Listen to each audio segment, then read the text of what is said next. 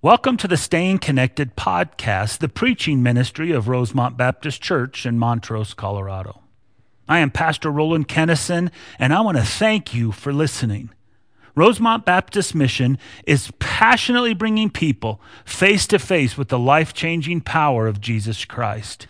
It's our prayer that through this podcast, you will hear our passion for the gospel and people's need to hear it, and that you will truly experience the transformation that only Jesus Christ can bring. Today, we're going to continue our series in the Gospel of Matthew. I pray you find the following sermon encouraging and challenging and will build you up in the faith of our Lord Jesus Christ. And one more thing before we begin. If any of the sermons in our podcast have been helpful to you, would you please let us know? It would be a great help and blessing to us to know that this ministry is being used by God in your life and ministry. Would you tell us where you're located and specifically how this ministry has helped you? We greatly anticipate hearing from you. You can simply send me an email at pastor at rosemontbaptist.org. Now, let's begin our time today. We're going to be in Matthew 22. Um, we are walking through really Jesus' last week, and we're on Tuesday, even though today is Sunday, we're on Tuesday still. It's called the day of testing, um, day of controversy. There's different ways theologians talk about this day because of the intense uh, questioning Jesus encounters on this day. So let's look in Matthew 22 if you have a Bible, you can turn there. The verses will be up on the screen. There's also a Bible on the pew underneath you. You could reach down. There's a little black Bible there. If you'd like to turn there yourself, we'll be in Matthew 22, starting in verse 15. Now we're going to go through the end of the chapter, but I'm going to just read um, right now through verse uh, 22 to begin with. So it says, Then the Pharisees went and plotted together how they might trap him in what he said. And they sent their disciples to him along with the Herodians saying, Teacher, we know that you're truthful and teach the way of God in truth and defer to no one, for you are not partial to any. Tell us then, what do you think? Is it lawful to give a poll tax to Caesar or not? But Jesus perceived their malice and said, Why are you testing me, you hypocrites? Show me the coin used for poll tax. And they brought him a denarius. And he said to them, Whose likeness and inscription is this? And they said to him, Caesar's. Then he said to them, Then render to Caesar the things that are Caesar's, and to God the things that are God. And hearing this, they were amazed, and leaving him, they went away. Let's pray over this passage this morning. God, I thank you for Jesus. I thank you for the example he shows us, but more than that, I thank you for his work on the cross. As we work through this last week of Jesus, he is getting closer and closer to the cross. And on this day that we read about, he is showing himself to be the exemplar in teaching the law. He is the good teacher, but He's so much more.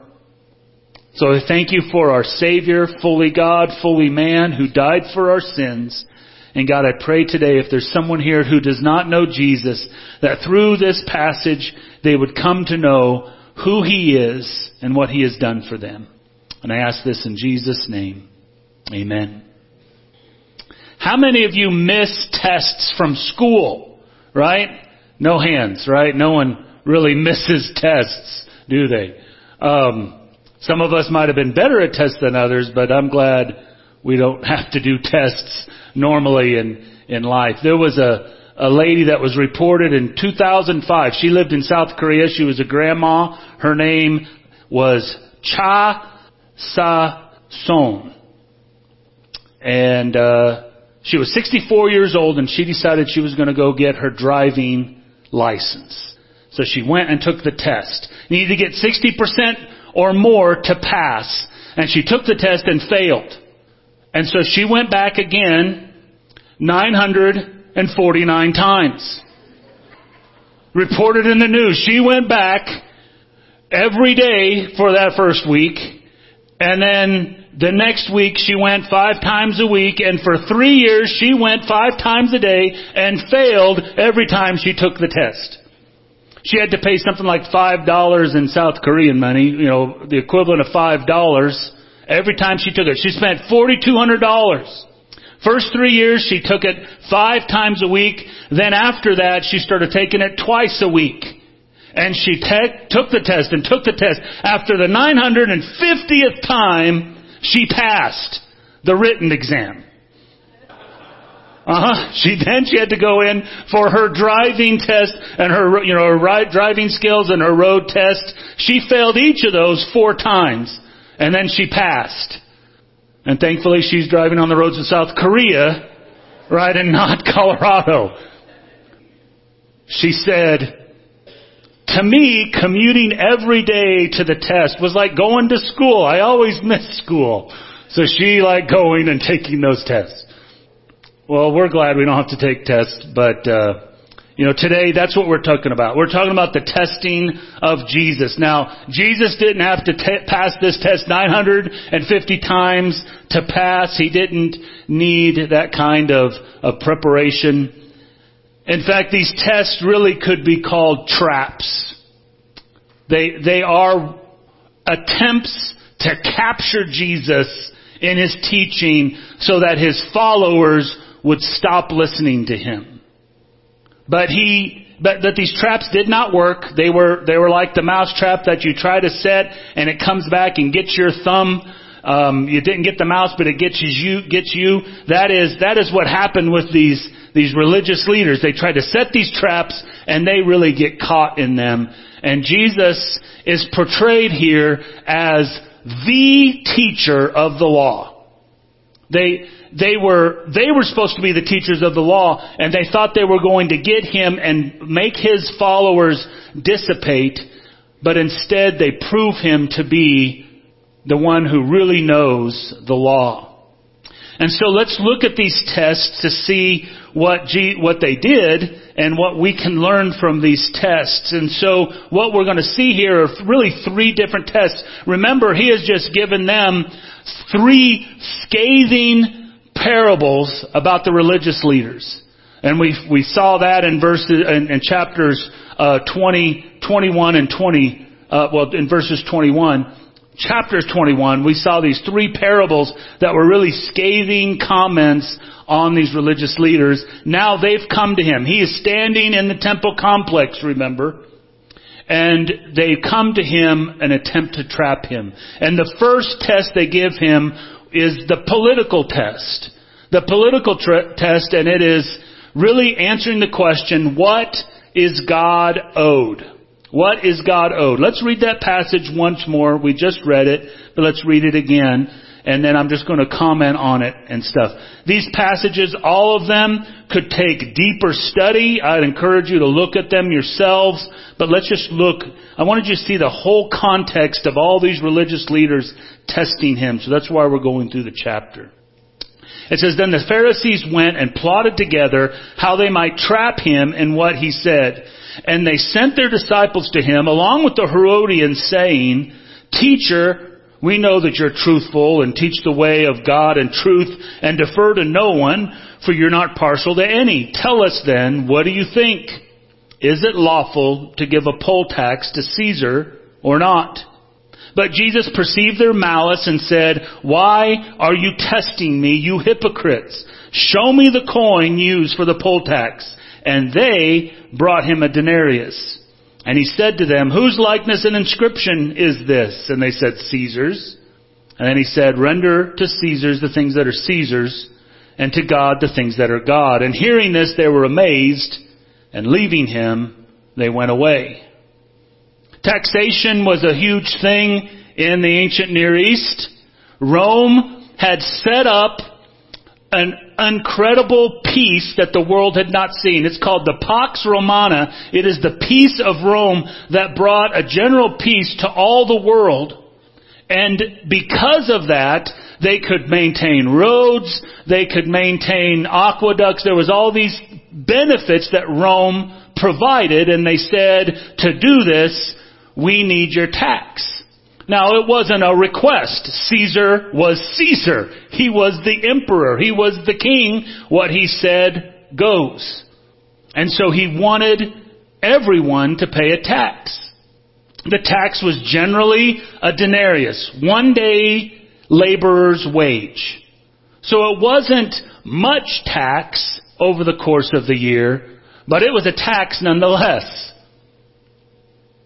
Now, the, the coin that was used, that denarius, well, let me say this. There was the poll tax. That's what we're talking about here. The poll tax was a tax on every single Jew, including slaves and women. It wasn't just the men. It was everyone who had a pulse that was an adult.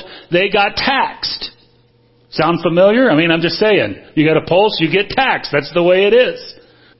That's what Rome had uh, installed. And so people did not like paying this tax, just like we don't like paying our tax. And this coin that was was given to uh, pay this tax, the denarius, it was a it was a coin like our coins today, right? It had had two sides. There was two emblems on it. The first had the head of Caesar. The head of Caesar was on it, and on the inscription it would say, in Latin, Tiberius Caesar Augustus, son of the divine Augustus. Did you hear that? It said that this person, this face, was the son of the divine Augustus. And so Tiberius was claiming to be God's son. And on the other sign, uh, I'm sorry, on the other side of the coin, there was a, a Caesar sitting on a throne, and in Latin it had said high priest. So the coin had Caesar's face on it, and it said he was God's son and he was high priest. And that's what they had to pay their taxes with. Well, the Pharisees, they didn't like this, obviously. First, it was idolatrous. To have this coin to pay said, I'm holding an idol that says something else was God. Caesar was. And to pay that tax, the Pharisee said to pay this tax meant I submit myself to Gentile rule. They wanted to be free, but they couldn't be. And they said, we could do better things with our money than sending it off to Rome. Again, does that sound familiar? They did not. They hated. The Pharisees hated to pay taxes to Rome. It was an affront to their religion. It was an affront to their, their just their pride.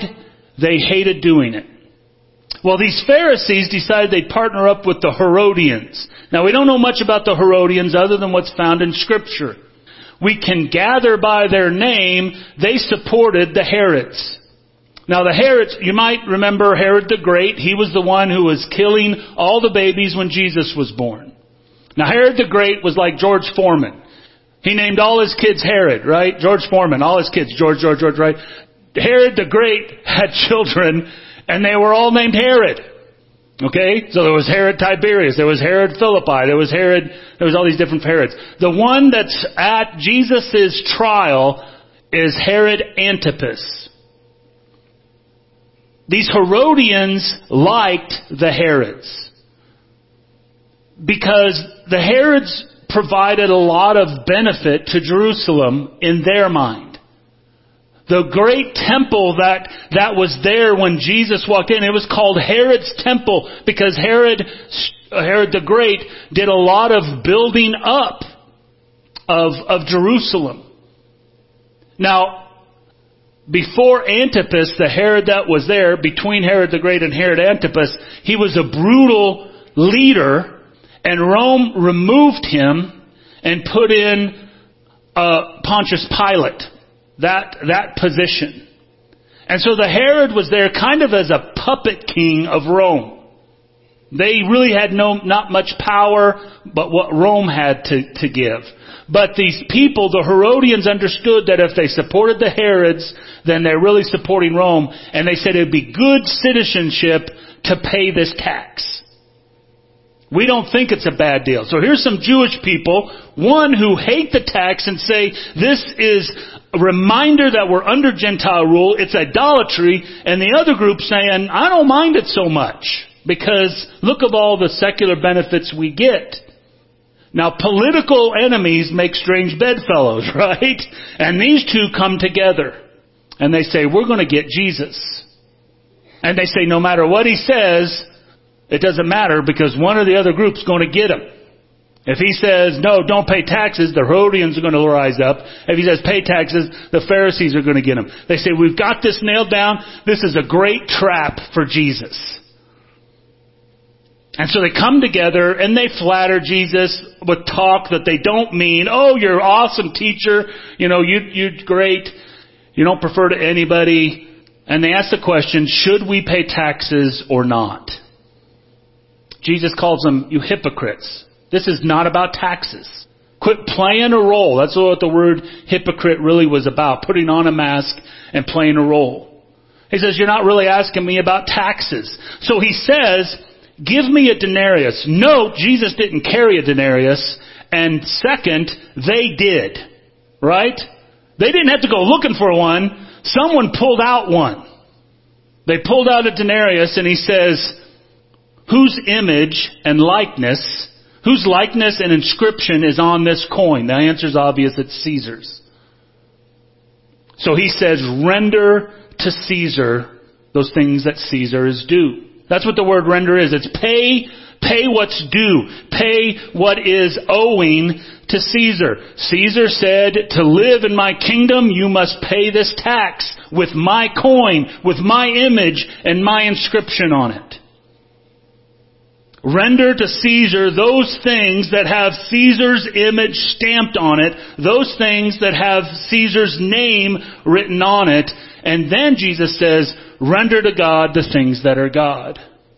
And what we can hear from that is Him saying, we render to God the things that have His image stamped on it, and His name written on it. Well, what has God's image stamped upon it? That's right. Every one of us. We all have God's image stamped upon us, so to speak. We are created in the image of God. Every person is made in the image of God. They have far more value than a denarius that Caesar had his image on. So what is due to God? What is the political test about? What is due to God is our very self. Everything we are, we are to owe to God. God is due glory and honor and worship and majesty. He's due our surrender. He is due our worship. Everything we are, everything we do, we, God is owed that. So we render the things, render God the things that are God. The political text asks that question, really, is what they're asking. What is God owed? I ask that in your life. What is God owed in your life? What are you holding back from God? Is there, is there an area of your life that you haven't fully handed over to Him? Whether that is your, your time or your treasure or your talent, whether it's your, your business or your reputation or, or your, um, your, your service to the community, whatever it might be, God is due that. His image is stamped on you. His name is written on you. You belong to Him. He is due these things. We render unto God the things that are God. So they attempt to trap him with the political test. They're amazed at what they heard, and so they left. So Jesus is still standing there in the courtyard, and then another group comes, and they give him the doctrinal test. And they ask really the question, what is the power of God? Let's look in verse 23 through 33. On that day, some Sadducees, who say there's no resurrection, came to Jesus and questioned him, asking, Teacher, Moses said, if a man dies having no children, his brother, as next of kin, shall marry his wife and raise up children for his brother. Now, there were seven brothers with us, and the first married and died, and having no children, left his wife to his brother. And so the second and the third down to the seventh, last of all, the woman died. In the resurrection, therefore, whose wife of the seven will she be? For they all married her. And Jesus answered and said to them, You are mistaken, not understanding the scriptures nor the power of God. For in the resurrection they neither marry nor are given in marriage, but are like the angels in heaven. But according, but sorry, but regarding the resurrection of the dead, have you not read what was spoken to you by God? I am the God of Abraham and the God of Isaac and the God of Jacob. He is not the God of the dead, but of the living. And when the crowds heard this, they were astonished at his teaching. First group had the Pharisees come to him with the Herodians. Now we have the Sadducees come to him. The Sadducees were essentially the theological liberals of Jesus' day. They believed in God, but not all that the scripture says about God. They said, we limit the authority of scripture to the first five books of the Bible.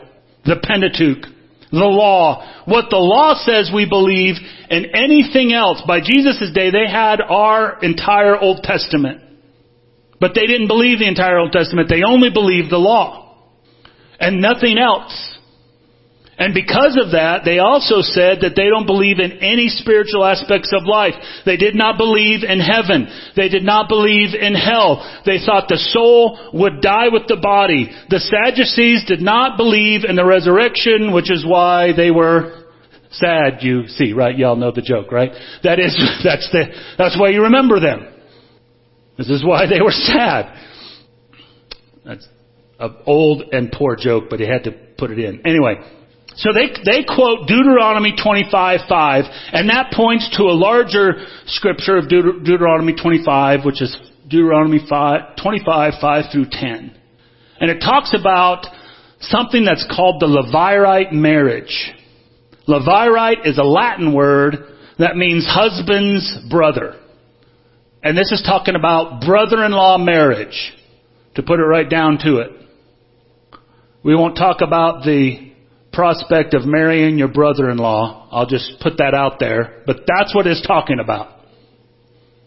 The purpose in the law was this. If there was a man who died, he could not carry on his name, and he, he, if he died before an heir, his, his name would not continue, his inheritance would be lost, and his, his line would drop out. There was, this guy was gone.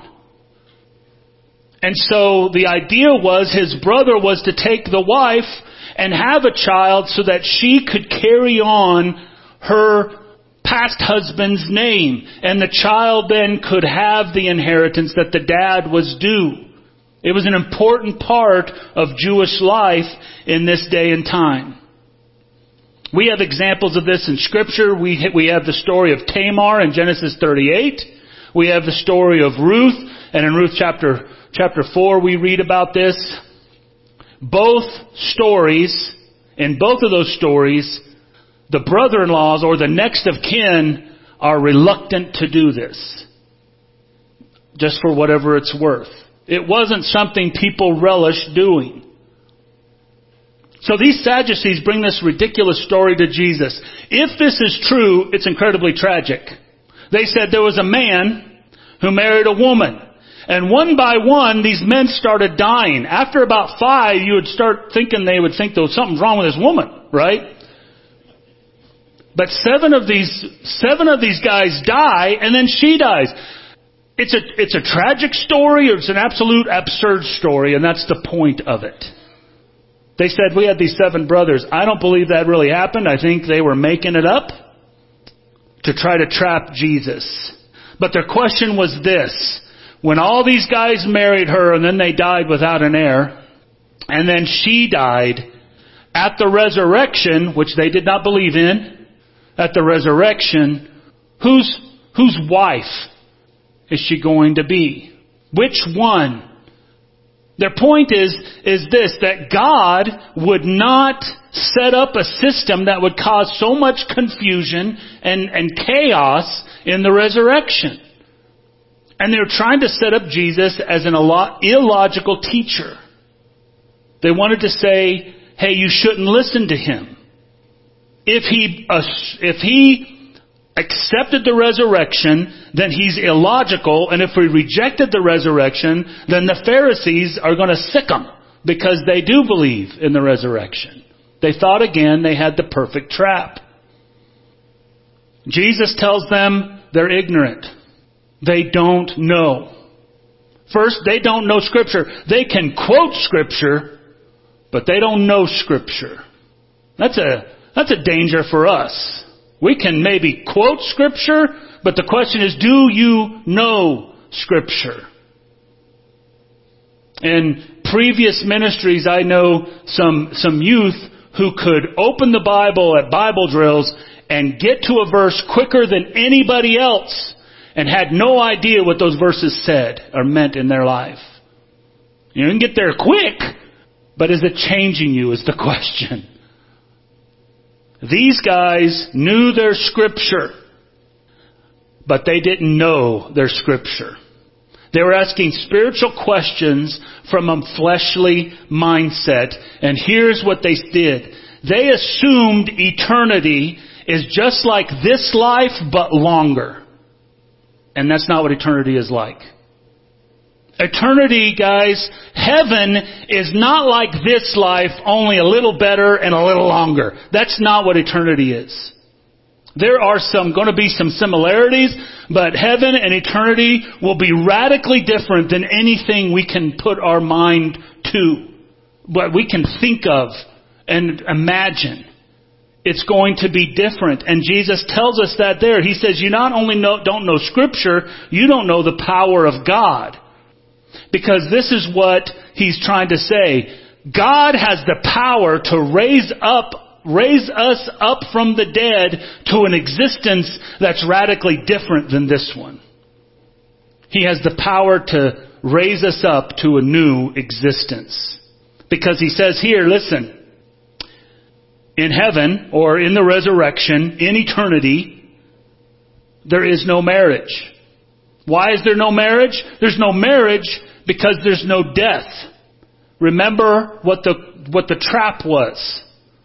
These guys were marrying this woman so that she could have an heir to raise up children, to raise up an heir. And Jesus is saying God has the power to not raise up an heir, He has the power to raise up the man himself. His, his line isn't going to die because he is living forever.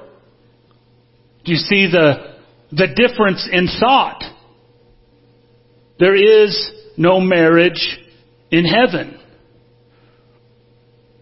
One commentary said it this way, immortality will make procreation unnecessary. This might be a radical thought. But in the Bible, marriage was really for the purpose of procreation. But guys, in eternity, the number of redeemed are set. Just like the number of angels is set. We don't die and become angels. You might, you might say, you hear at funerals all the time that someone died because God needed another angel. And that might give you comfort, but it's horrible theology because it's just not true. The number of angels is set. And we are loved by God. We got the image of God on us. The angels don't. We are more valuable than the angels. We will be above the angels in eternity, the scripture tells us. the exclusive, intimate relationship between a husband and wife where the husband and wife truly know each other best, that will not be the norm in eternity. In fact, the intimacy that we have will be so much greater. Not only with each other, but with our Savior. The scripture says we will know as we are known.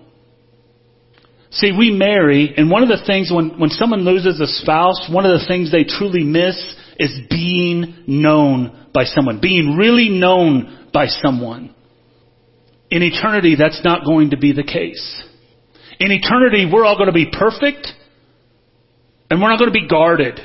We're not going to be shamed that I can't reveal this, I can't reveal this part of myself to someone else because they won't see me the same way. They won't love me the same way. In heaven, that's going to be gone. We'll be perfect in our Savior. And we will be, we'll have intimacy that far, that far outpaces any kind of intimacy we have here in, in, in this life.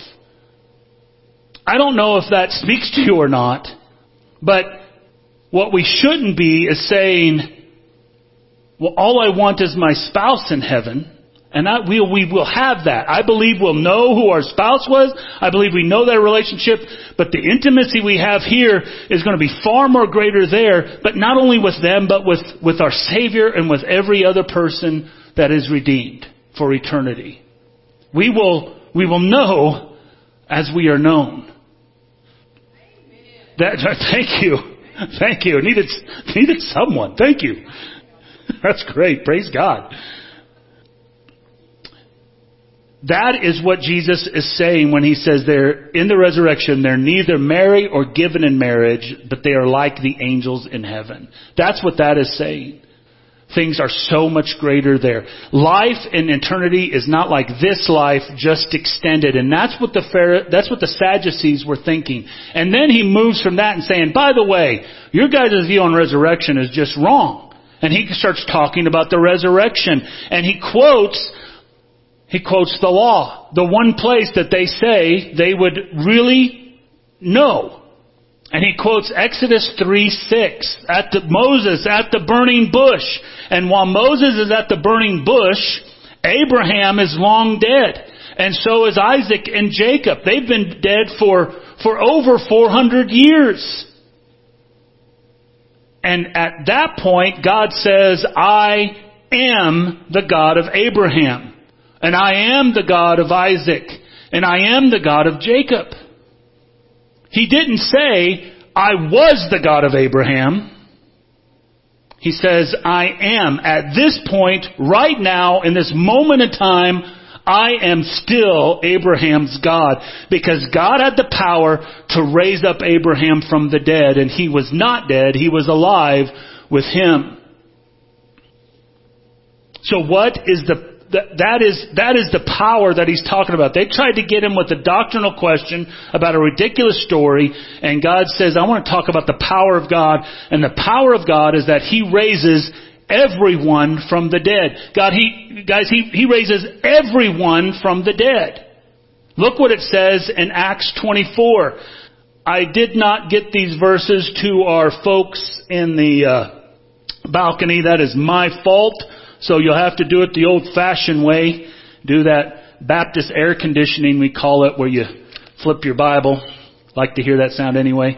But Acts 24:15 it says this having hope in God which these men cherish themselves that there certainly be a resurrection of both the righteous and the wicked there's a resurrection of both the righteous and the wicked. Every person who's ever lived, every person living now, every person who, who will live, when we pass, our bodies will be in the ground. And at some point in time, Christ is going to raise everyone from the dead.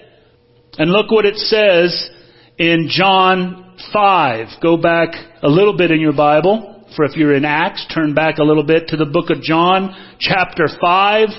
And it says this, Do not marvel at this, for an hour is coming in which all who are in the tombs will hear his voice and will come forth. Those who did good deeds to a resurrection of life, those who are committed to the evil deeds to a resurrection of judgment. Every person here, when we pass, will be raised either to eternal life or to eternal judgment. All depending upon what we did with Jesus Christ. Did we trust Him or did we reject Him? Do you believe God has the power to raise the dead? That's a question you have to ask yourself. And then, when you say, you get to the point that the Bible does and says, yes, He is going to raise the dead, then the question is, have you trusted in Jesus Christ alone for eternal life? That when He raises you from the dead, you will be brought into eternal life.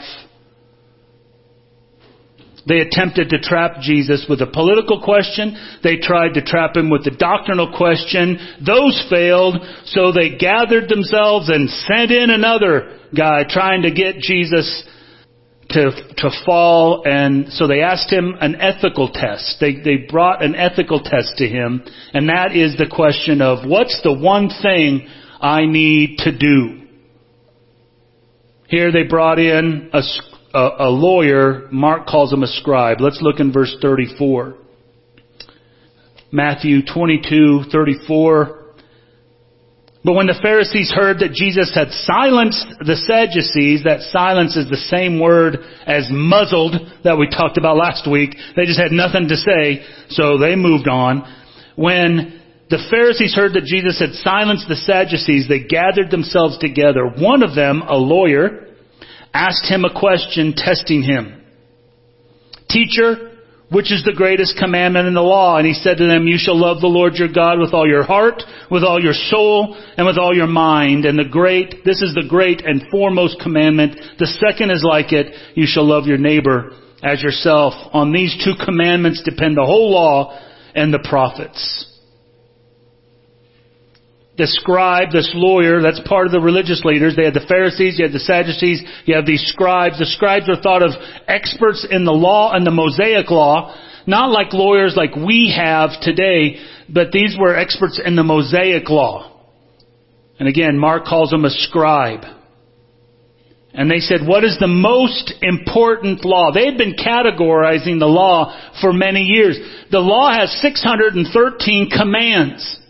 And they started saying, okay, no one can really do all these, so let's categorize these as heavy laws, or these are the most important laws, and let's put these over here, we're going to call them light laws, or, or very not important laws. And so which one, let's focus on the heavy laws, because those are really the ones you need to keep. So for example, the law says do not murder anyone. We're going to call that a heavy law. But the law also says you got to parapet, got to build a parapet on your house which we're going to call that a light law. Because building a parapet and killing someone aren't equal, is what they would say. In God's eye, the law is the law. In fact, their, their motivation for categorizing these as flaws when we read James 2.10 that says that if you keep the whole law yet stumble in one point, you become guilty of it all. But they've been categorizing these laws in various various ways, and they said this, the trap was if Jesus says this is the most important law, then anybody else can come and say, no, no, no, no, this is the most important law. And they'd have a debate on their hands. So they ask him, what's the most important law? It's the one question Jesus answers directly. He says, what's the one thing you need to do? You need to love. He answers using Deuteronomy 6:5. It's called the Shema. It's called Shema because in Hebrew the word here is the word Shema. Jewish people still say this today. It is it, it's that passage you may have heard that says, Hear, O Israel, the Lord our God, the Lord is one, and you shall love the Lord your God with all your heart, and with all your soul, and with all your might. Deuteronomy says might, Jesus says mind. The whole point of that is Jesus is saying we need to love God with everything we have. With our emotion, with our volition, with our intellect, everything we have, we are to love God with it. We're not to hold back any part of our life to God. But then he says, the second is like it. That is, if you want to talk about the first, we can talk about the first, but the second, we can talk about the second. And he can, he was, he was not really trying to rank them. He was just simply saying, you want to talk about rank, let's talk about rank. Love God, and he says, love others. He quotes Leviticus 19:18, which says just what he said, love your neighbor as yourself. Now this does not mean, which you hear sometimes in Christian circles, that first you must love yourself and then you can love others. That's not what this is saying. This assumes we love ourselves. It assumes we are consumed with ourselves and instead of loving ourselves, we should direct that toward others. Love your neighbor as much as you love yourself. That's what it's saying. What's the one thing we should do? We love God and love others. One can't happen without the other. They are two sides of the same coin. You cannot love God if you do not love other people. And you cannot really love other people if you do not love God. That's what John tells us in scripture. Look in 1 John, near the back of the Bible, close to Revelation. It's easy to get there from the back. 1 John chapter 4 verses 19 and 20, it says, We love because He, God, first loved us. If someone says, I love God and hates his brother, he is a liar.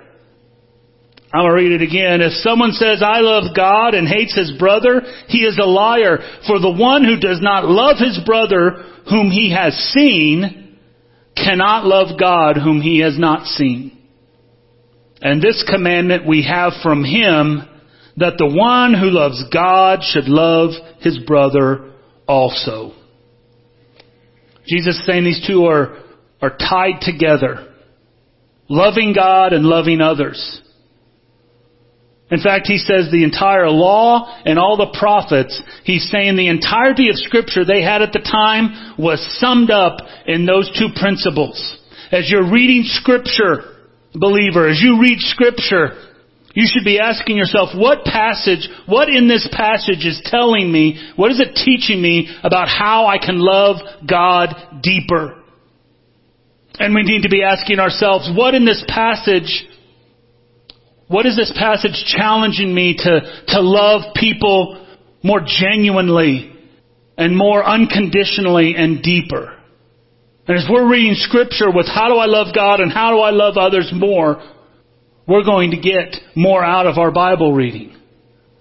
Because Jesus is saying here, these two commandments, love God, love others, the law and prophets depend upon that understanding. If you're reading the, the prophets and you hear how God is going to bring judgment upon these people and your heart is, oh yeah, God, get them. We're not reading it right. Because God's heart is broken doing that.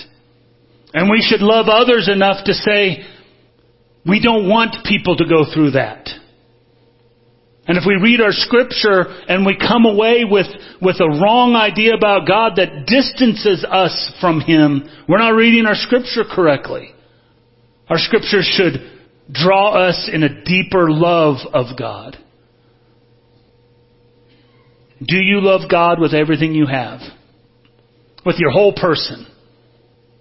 And do you love others with everything you have? Even the guy driving slow on Townsend. Do you love that guy? What about that person in Walmart? that just seems unlovable. Do you know that person's got the image of God stamped upon them and Jesus died for them? And without Christ, they are destined to eternity in hell? Do you love them? Do we love others in the way that we should? Love our neighbor as ourself. The Pharisees the Sadducees, the scribes, they attempted to trap Jesus. They tried to trap him in a political, a, a doctrinal, and an ethical debate. They tried to put these tests to warn them, and they failed. None of these worked. Jesus answered as an expert in the law. He was the great rabbi. And then Jesus turns the table on them. And in this last section, he asks them the most important question. He asks them the heart question, who is Jesus? That's what he asks them. The heart question, who is Jesus? Look in verse 41 through 46. Now, while the Pharisees were gathered together, Jesus asked them a question. What do you think about the Christ? Whose son is he? And they said, the son of David. And he said to them, then how does David in the Spirit call him Lord? saying, The Lord said to my Lord, Sit at my right hand until I put your enemies beneath your feet. So if David then calls him Lord, how is he his son? And no one was able to answer a word. Look what it says. Nor did anyone dare from that day on to ask him any other questions. So he asked them a question. What line is the Messiah coming from? That's the question. Whose son is the Christ? The Christ and the word Christ and the word Messiah are the same word that means God's anointed, God sent one. Christ is Greek, Messiah is Hebrew, but that's the same word. Where is the Messiah coming from? Whose line is he coming from? And they answered correctly. They said David's line. You could say the Messiah was David's son. That was that's one of Matthew's favorite way to talk about Jesus throughout the whole book, that he's the son of David. You can turn to verse 1 um, in the book, I believe it's verse 1, and he says about Jesus, the son of Abraham, the son of David. The son of David, the son of Abraham. That's how Matthew refers to him. This is the chosen king from David's line who is coming. So the Messiah, they said, I know the Messiah is coming from David's line. And then Jesus quotes Psalm 110. Psalm 110 is, is the most quoted psalm in the New Testament. You might think it's Psalm 23, but it's not. It's Psalm 110. It is a messianic psalm that points to Christ over and over and over again. Almost every verse is pointing to Christ. King David wrote that psalm, and in the very first verse, that's what Jesus quotes, he says, The Lord, Yahweh, said to my Lord Adonai, Sit at my right hand. So Yahweh said something to David's Lord, to David's master, but David was king. The king didn't have a master other than God. So, so Jesus is making them really work through this process. Who is David talking to as master if Yahweh said to someone else who is David's Lord? If David calls him Lord, then how is he David's son? Jesus is making a really deep, important truth that we cannot miss. That the Messiah was going to have a human lineage. He was going to come from David. But Yahweh is calling him David's Lord, that he was greater than David, that he was God. He was David's king, David's master. He's speaking really here in Psalm 110, it's really speaking about a, a dual nature of the Messiah, that he's going to be from David's line, but he's going to be David's Lord. And the Son wouldn't be that if he was just simply human. So who is Jesus? In this passage, Jesus is trying to get the Pharisees, the Sadducees, the scribes, or the religious leaders to see that the Messiah was fully God, fully man, and he's standing right in front of them. And it says they have nothing to say. They were not able to answer him a word. They knew that if they answered him a word in any way, they would they would be caught in his trap and would have to answer the question, what do you do with Jesus? Do you believe he's fully God and fully man who came to die so that we could be forgiven and stand before God? Or is he just a man? He is entirely human, entirely d- divine, who came to redeem us. And the question is, do you believe this? This answered all the other questions. It stopped all the other questions. They didn't test him anymore. Now he is moving on again to the cross. He's got some other words to say to them. In fact, chapter 23, 24, 25, 26, he's going to just, well, 20 through 25, he has got this long speech that he is going to give. But they're not questioning him anymore. They've tested him and he's passed. He is the, the one who knows the law because he is God in the flesh. I'm going to have you bow your heads and think through this. Have you been through the heart test? That is, have you answered the question, who is Jesus to your life? If you say he's a good person, I like Jesus, but I'm not going to live for him, you've missed, you've missed it. You failed the test.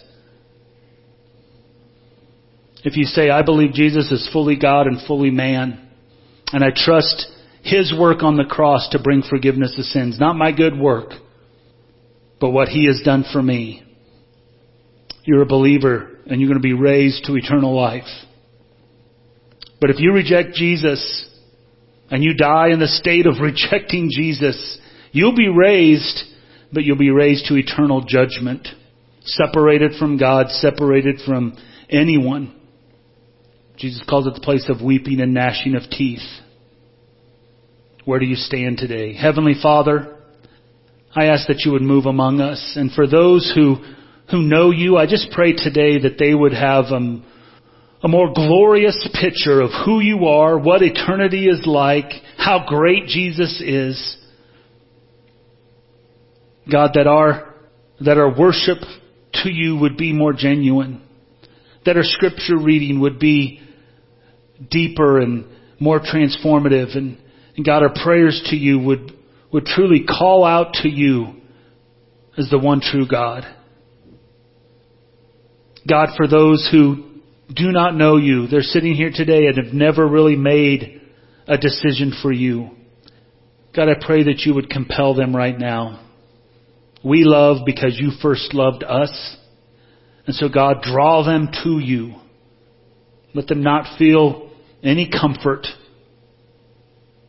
Let them feel the uncomfortable stir of your conviction in their life until they surrender to you. And then they would know the peace that passes understanding, the hope of eternal life, the joy of an abundant life here and for eternity.